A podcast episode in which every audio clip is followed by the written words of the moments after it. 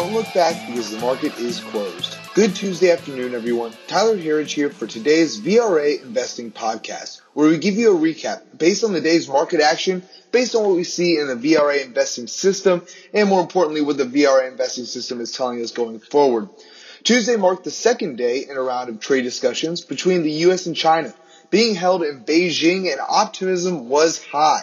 Uh, Commerce Secretary Wilbur Ross told CNBC there's a very good chance that we will we will get a reasonable settlement that China can live with, that we that also we can live with, and then addresses all the key issues.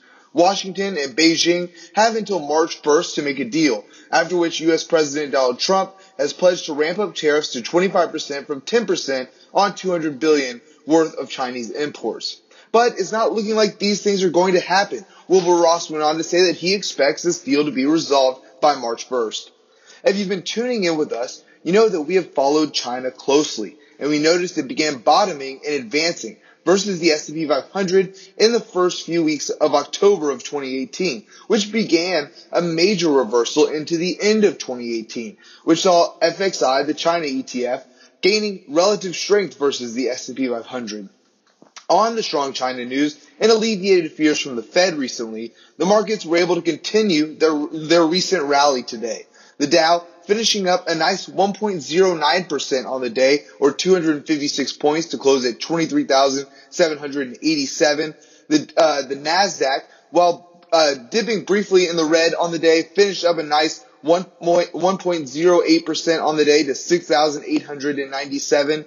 The S&P 500 also briefly dipping into the red this morning, uh, finishing up right at 1% at 0.97% to 2,574. And lastly, the Russell 2000, finishing up the biggest on the day, 1.5% to 1,426. Even as some of our indexes like the NASDAQ and S&P and the Russell 2000 dipped briefly into the red on the day, buyers seem to be waiting to buy the dip once again. And we are now beginning to approach overbought levels. We're nowhere near extreme yet, uh, or really even that heavily overbought. Uh, so our target for the Dow still remains 24,200 in the short term. Uh, looking to our internals, we saw another day of strong numbers with 6,369 advances to 2,364 declines.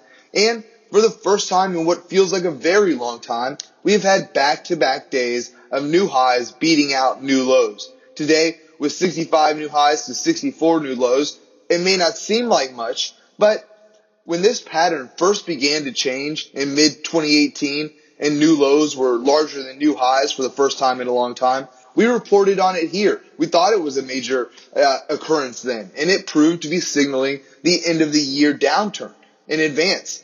Looking back, especially, you can see that and new highs to new lows were terrible throughout that period. It's our continued belief, though, that if this positive trend continues, it's very bullish long term, uh, especially looking out into 2019.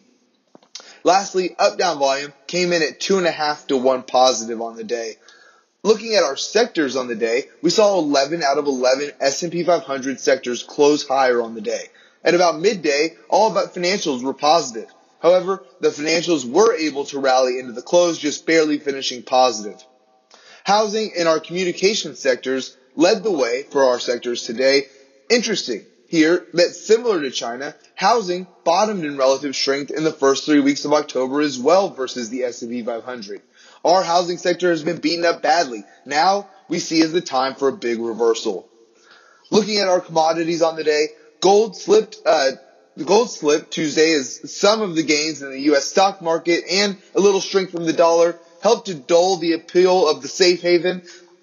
Gold uh, was trying to rally to about $1,300 an ounce. However, down on the day today, roughly 0.3% to 1,286 an ounce. Silver down a similar amount today, 0.34% to 1570 an ounce. And lastly, oil continuing its recent rally, up now in seven out of its last seven sessions. And another big, big day of gains today, up 2.27% at 49.60 a barrel as it tries to get back above that $50 a barrel mark.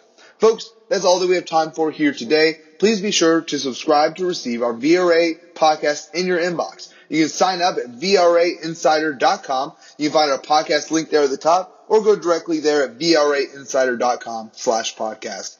Uh, hope you have a great rest of your Tuesday. We'll see you back here tomorrow for Wednesday's close.